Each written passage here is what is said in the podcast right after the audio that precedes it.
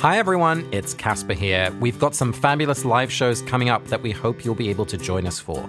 We're in Cambridge, Massachusetts on October 2nd, Washington, D.C. on November 7th, Chicago, Illinois, where my uncle was born, on November 21st, and St. Louis on December 19th. We hope to see you there. Chapter 15 The Quidditch Final. He. He sent me this, Hermione said, holding out the letter. Harry took it. The parchment was damp, and enormous teardrops had smudged the ink so badly in places that it was very difficult to read. Dear Hermione, we love. I'm Vanessa Zoltan. And I'm Casper ter Kuile. And this is Harry Potter and the Sacred Text. I think, like most people, I hated going to the dentist as a kid. It was a place that was scary, there were machines and noises, and the worst thing was the pain they would be drilling or pulling or all sorts of things in my mouth that just didn't feel nice. And so I was thrilled when I had a new dentist, Dr. White. And my first appointment at Dr. White's office was very nice. First of all, he had a fun South African accent. Secondly, he always told jokes. And thirdly, he was the most thoughtful dentist I've ever encountered because he taught me something very, very helpful. Actually, two things. The first thing he taught me was that if you're worried about feeling pain, it's actually much more pleasant to feel in control of the pain that you're experiencing and to hurt yourself just a tiny, tiny bit instead of feeling the pain that the dentist is giving you. So he taught me if you put one thumbnail on the bottom of the other thumbnail, put your two hands together and push the bottom of the other thumbnail, it's unpleasant and it's a little bit painful, but it feels so much better than like, you know, extracting pains in your mouth. And the second thing, and I will never forget this, is that he said, when you feel pain, try to remember that there's a difference between sensation and pain. And that if you really focus on your breathing in and out, in and out, you will notice that you can tell the difference between the two, between sensation and pain. And like this rocked my world. And I never realized until I started thinking about this theme of pain that we've read chapter 15 through that my dentist was my first meditation teacher because that's what meditation is all about is noticing a stimulus and then noticing your reaction to a stimulus. And so our bodies feel sensation and our minds create a story of pain for good reason, right? It's how we protect ourselves. But in the moments where we might have to suffer a little bit of pain to get to healthy teeth or a filling or extracting a wisdom tooth, sometimes we have to be able to kind of make it over that bridge. And that's why I think Dr. White is the best dentist in the world because he didn't just help me with my teeth, but he taught me a really important life lesson about pain and suffering. So I'm excited to kind of dig into this understanding of what pain is and how we might experience it together. Not that we're going to experience pain together, I hope, but that we can dig into what it might mean. Casper, I love the idea that there's more to do with pain than just try to avoid it. Pain is something that we can be in relationship with and think about in different and complicated ways. But before we dig in, Vanessa, it's time for our 30 second recap. And I believe it is your turn to go first. You ready to go? I was born ready. Three, two, one, go. So Hermione shows Ron and Harry Hagrid's note with the teardrops, and it's so sad. And then the three of them are like, "Why did we ever hate each other?" And uh, it, Hermione is like, "My point exactly." Hermione hits Draco. Woo! Violence, love it. And then Mrs. Flitwick's class, and then there's the big match between Slytherin and Gryffindor, and some shenanigans happen, not a crazy amount of shenanigans, and Harry catches the snitch, and he's like, "Oh my god, if." I had to produce a Patronus right now, I'd be able to do the best one in the entire world because I'm so happy some shenanigans. This game is epic. No, it's not. Okay, bring on my 30 seconds. There are no. Okay. I look forward to it. Are you going to do it as Lee Jordan? I, I, don't think I'm allowed to curse that much on this show. I can be McGonagall and yell at you.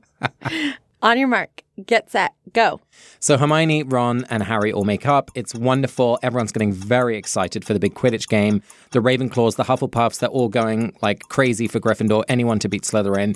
And um, Flint has chosen a really big, muscly group, and only Malfoy's the little one.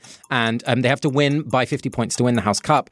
And uh, Malfoy is just like kind of just screwing around. And then lots of bludgers and, and action and um, uh, so much excitement. And then uh, the, they wait for the 50 point score. And then Harry gets the thing, and Oliver Wood cries hysterically and uncontrollably. I wanted to add more detail. I was Sports, blah, blah, blah. yeah, I was just trying to get into the mindset of a sports commentator. I think that would be really hard. Oh my God. I think what they do is incredibly hard. Yeah. Useless, but difficult. So Vanessa, where do you want to start with this theme of pain? What do we learn about it in this chapter?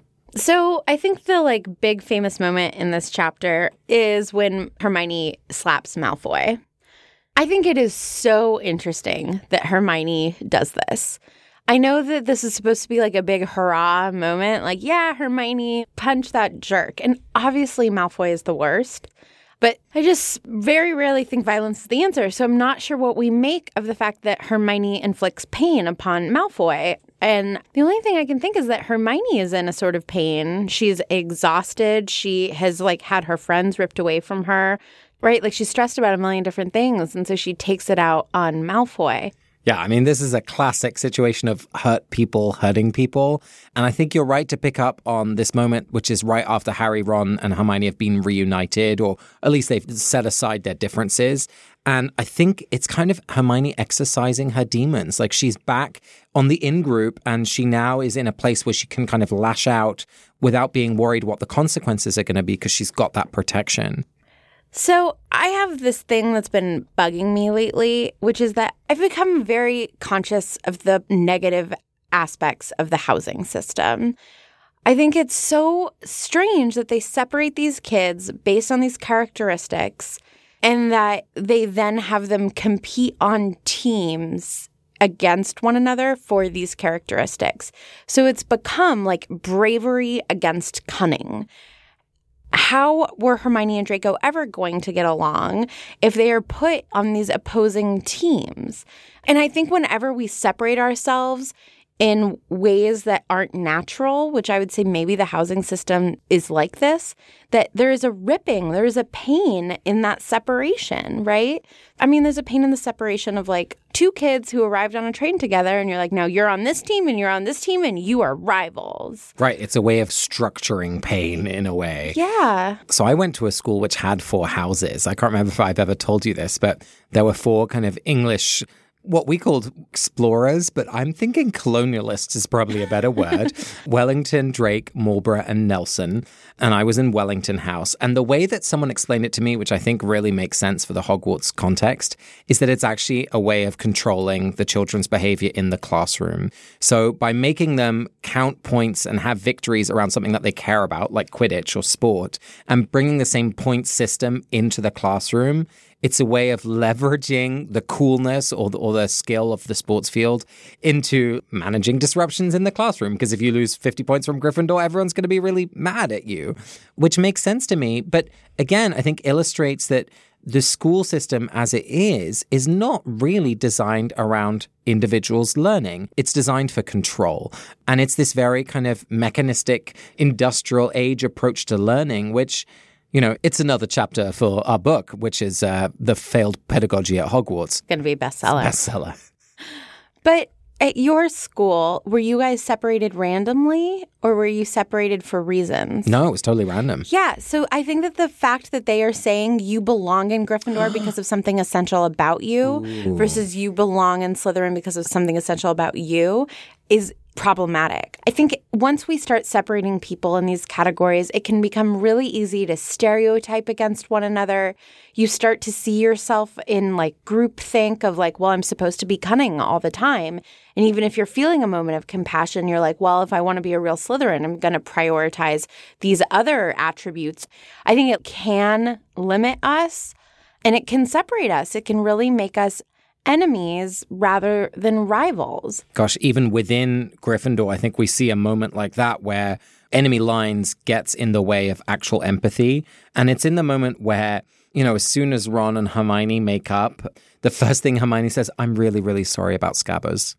And it's something that she's been wanting to say for a while, but because of the distance between the two and because of the ill feeling, she hasn't been able to show weakness or show regret or remorse because, you know, someone would pounce on it. And I think what you're illustrating in the house system is that those battle lines are drawn in the same way that it's a risk to have a relationship with someone in another house, even a friendship, because, you know, your loyalties are divided or something like that. And it gets in the way of empathy and real care being shown between individuals.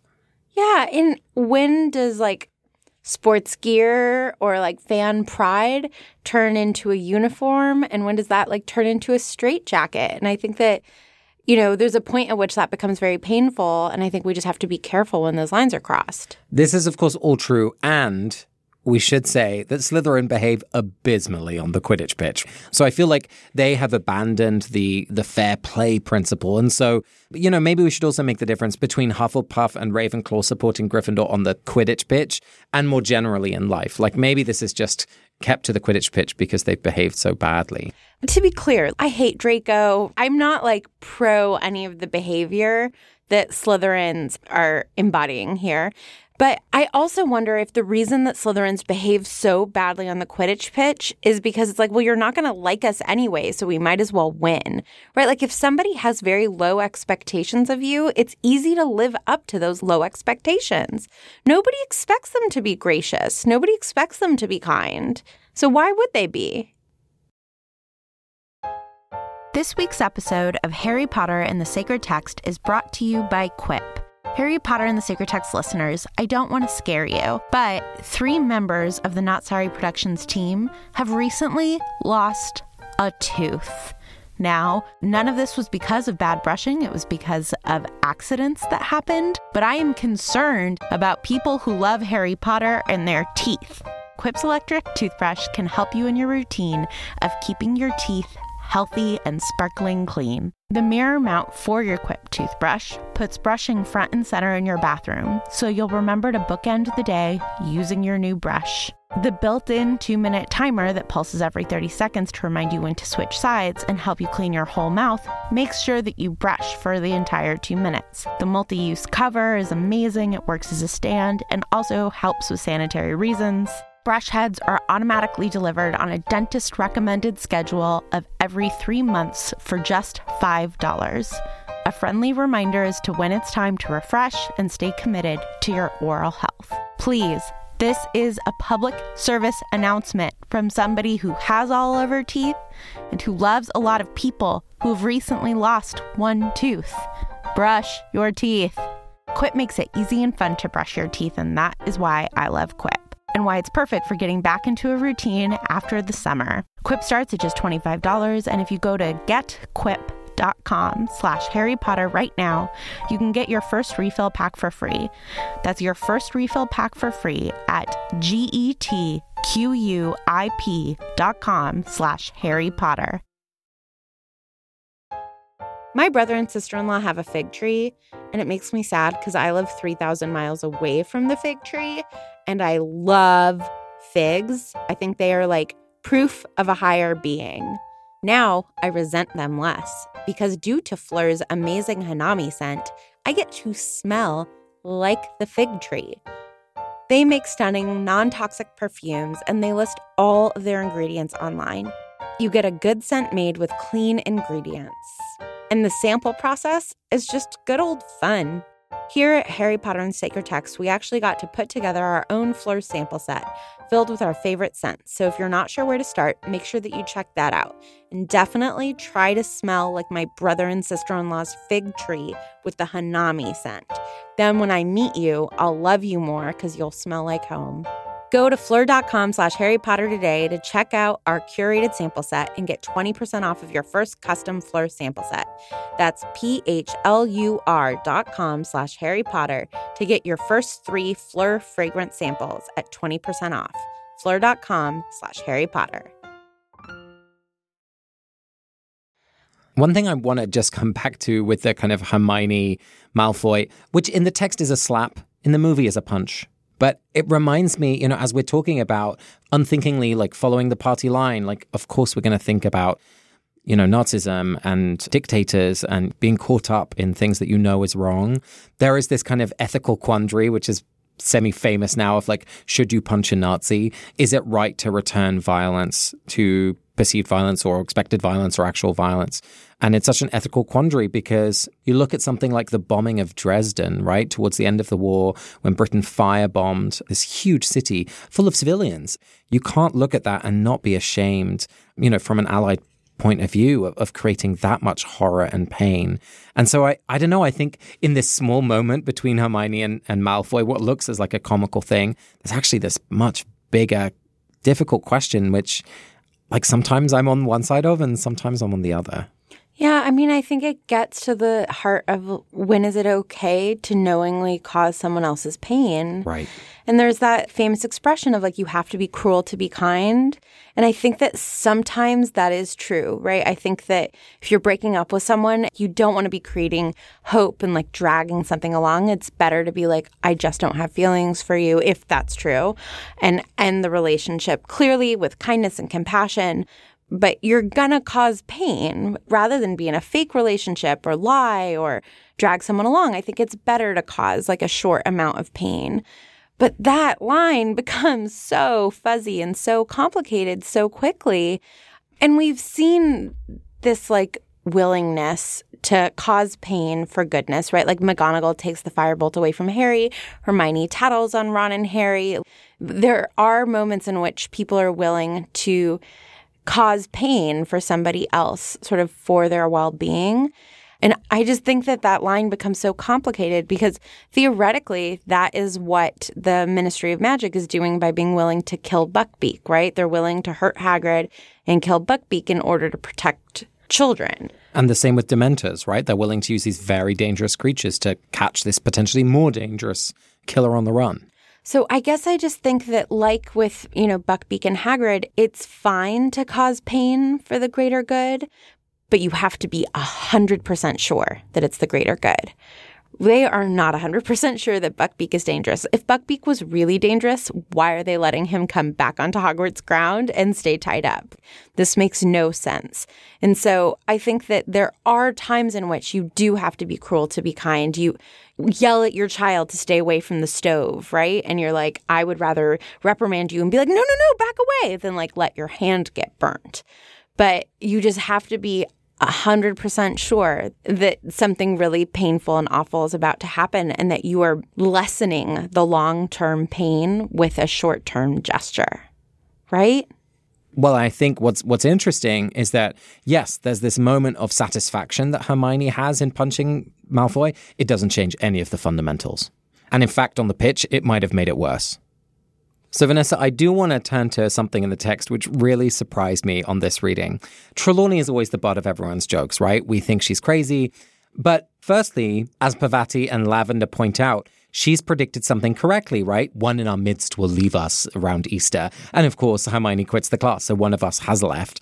That's the first thing, which is kind of interesting. But the second thing, which I think is more interesting, is that they're working with crystal balls.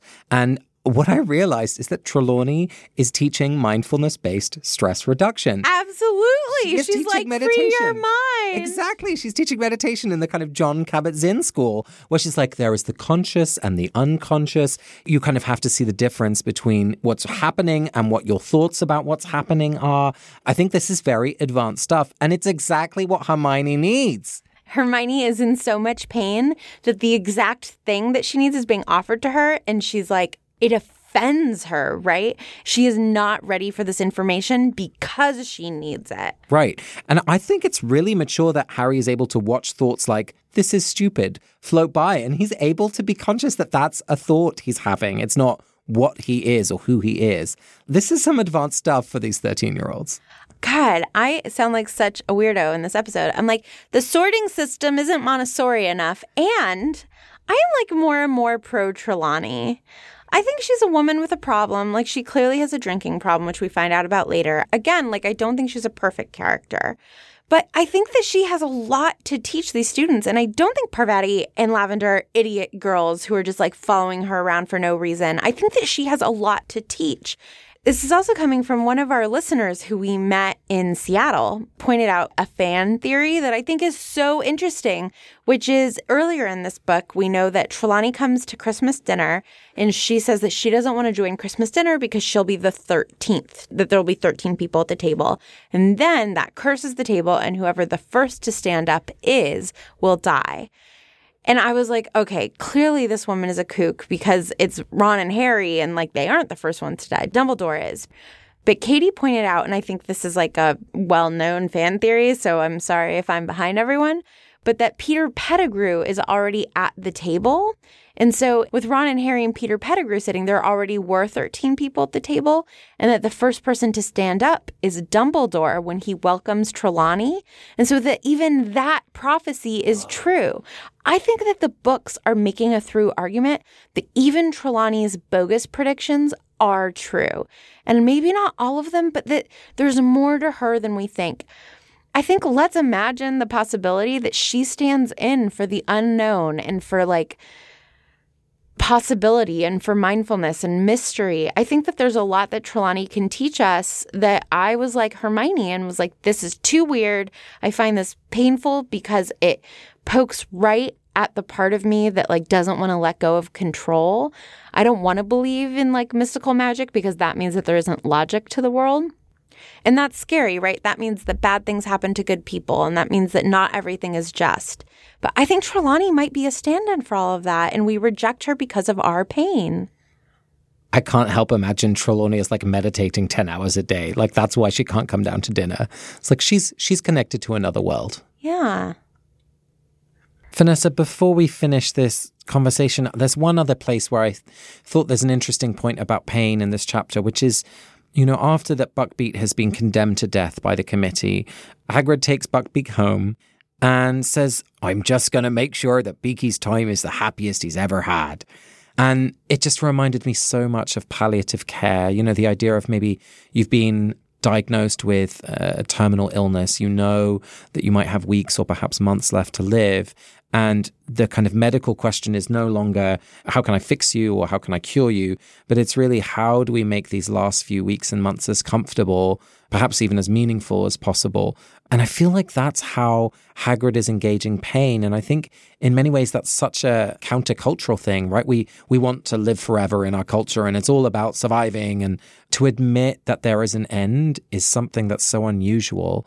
Now, in this case, of course, it's an unjust execution that's coming up rather than perhaps a cancer diagnosis. But, you know, cancer diagnosis is just as unjust in some ways. And so I just think it's a really beautiful illustration of wisely engaging pain when it's not a question of solving it or making it go away.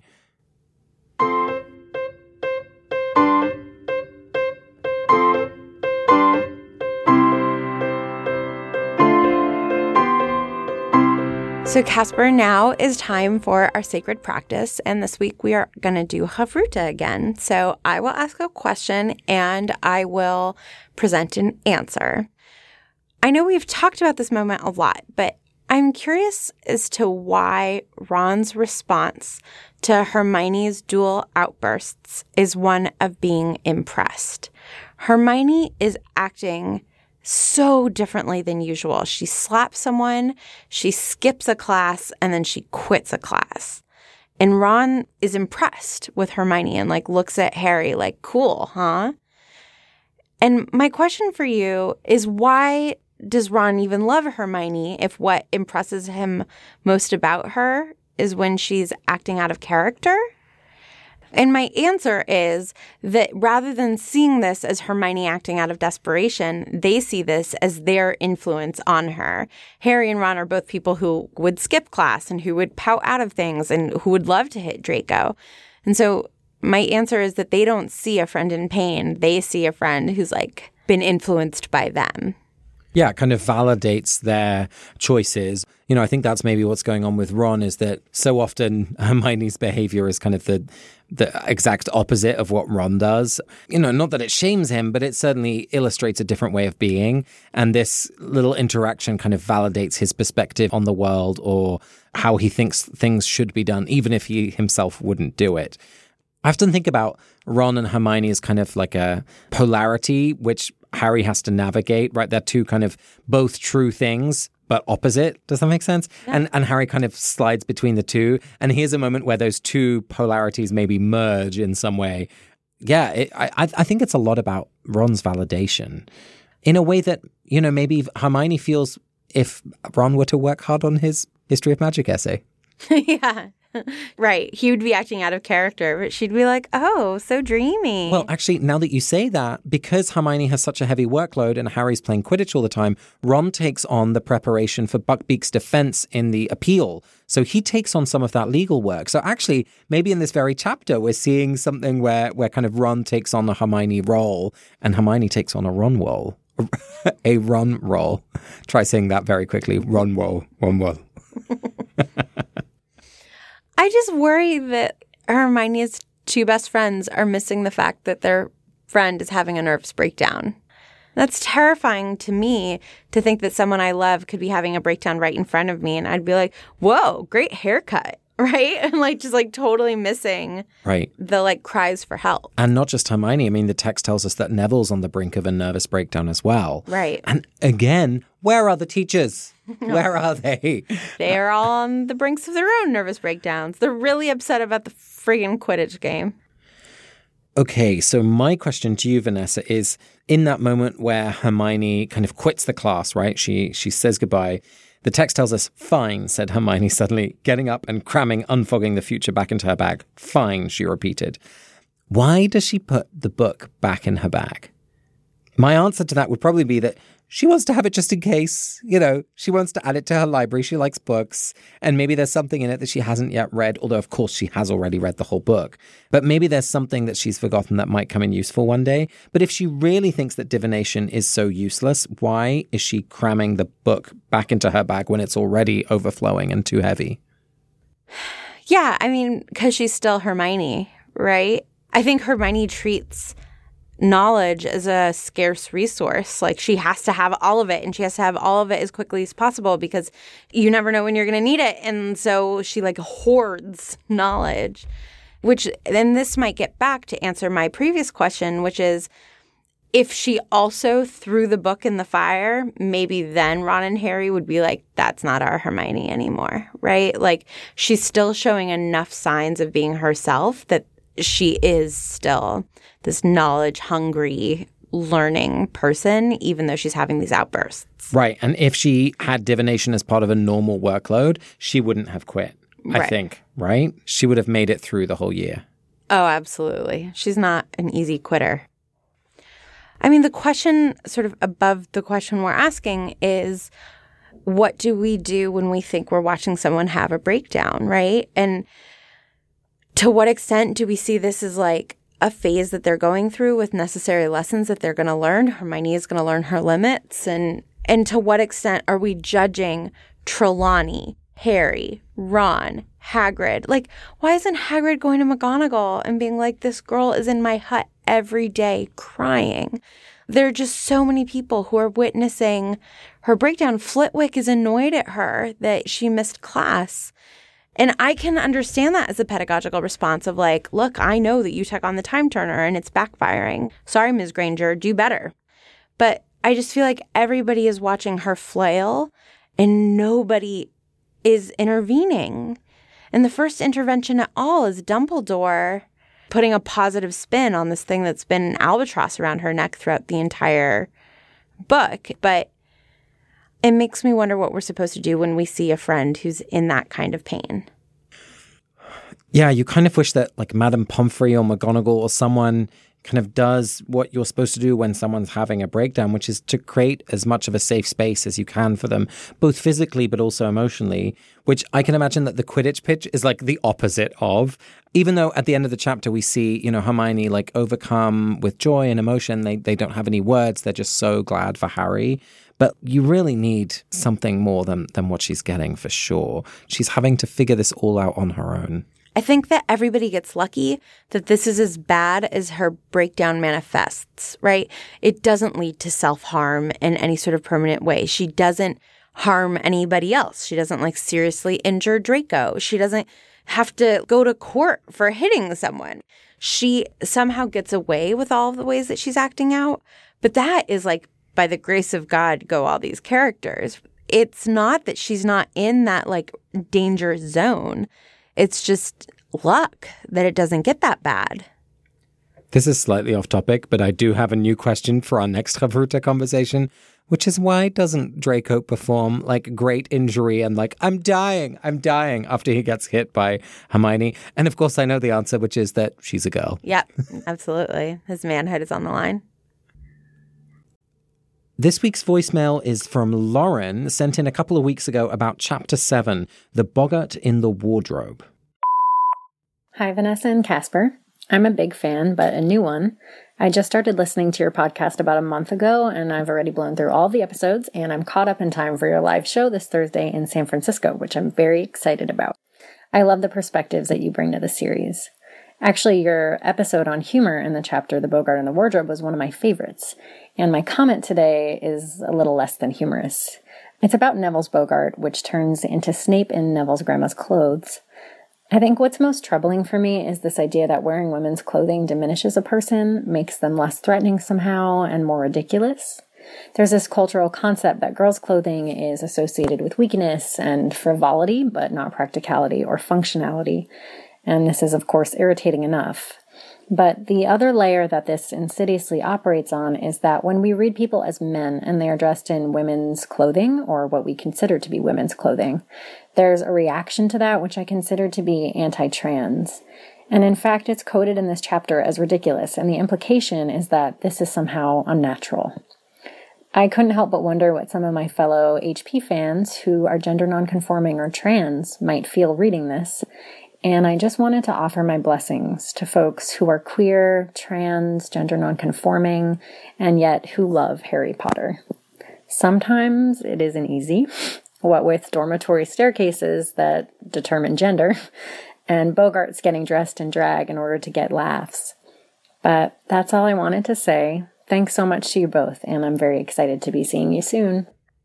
Lauren, thank you for that really beautiful blessing. I think it's exactly right and very touching. And we've heard from a lot of people from the trans community with that exact concern, and I echo it. And I think that this is something that we have to contend with as sensitive people on many issues. The way that the texts portray weight, the way that the texts to a large extent do not deal with race. These are not perfect texts and we do not love it because it's perfect and we do not forgive it all of its faults. We deal with it in its complexities. And I just really appreciate you so generously and beautifully blessing so many of our listeners. So thank you. After Lauren's beautiful blessing, it is time for us to offer one too. Who are you going to bless this week? I would like to bless Lavender and Parvati because the two of them treat Trelawney like a sacred text. They are looking for generous ways to make meaning of what Trelawney offers. Everybody else is looking to ridicule Trelawney. And the two of them are like looking for goodness in the prophecies that she offers, and they find so many blessings in it. And I think these lines are very fine. I think it gets dangerous, right? You want to look for the blessings that somebody offers you, but you don't want to treat them like a guru with all of the answers or is infallible. But I think that these two young women learn so much from Professor Trelawney that so many people lose under the shawl and, you know, some of the silly language and the heat in that room. And I just want to bless these two brilliant young women for seeing a real teacher and learning from her. Just like some people might look at a book about a wizard boy and think that it's all silly and miss all the beauty inside it. Exactly. What about you, Casper? Who would you like to bless this week? No surprise, but I am going to bless Percy Weasley. Gryffindor goes insane after they win the Quidditch Cup. And there's this great moment in the text where we see Percy celebrating, jumping up and down like a maniac, all dignity forgotten.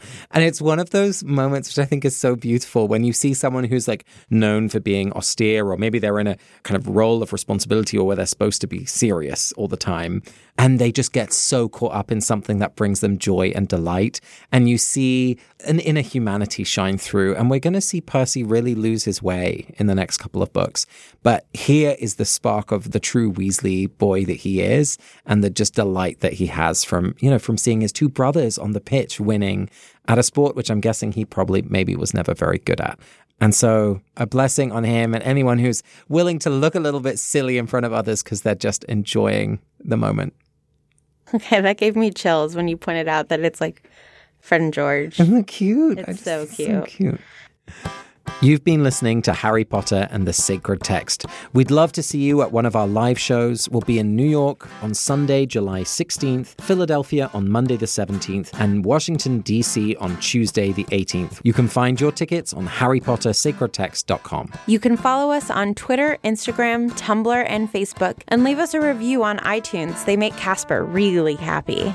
Next week, we'll be reading Chapter 16, Professor Trelawney's prediction through the theme of wonder. This episode of Harry Potter and the Sacred Text has been produced by Ariana Nedelman, Vanessa Zoltan, and me, Casper ter Kuile. Our music is by Ivan Paisau and Nick Boll, and we are proud to be part of the Panoply Network. You can find ours and other great shows on panoply.fm. We would like to thank Lauren for this week's beautiful voice memo, Rebecca and Charlie Ledley, and Stephanie Paulsell. Thank you so much for listening, and happy 4th of July, everyone. I, for one, am so glad we left those English imperialists behind. Fools! You're all fools. Did you know that only you can prevent forest fires? Within the Wires is an immersive fiction podcast by Janina Mathewson and Night Vale co creator Jeffrey Cranor. Each season, we unfold a brand new story strictly via found audio from an alternate 20th century. Season 4, The Cradle, is a story about a mother and daughter as they attempt to lead a family centric commune surviving on the fringes of society. Subscribe to Within the Wires at nightvalepresents.com or wherever you get your podcasts.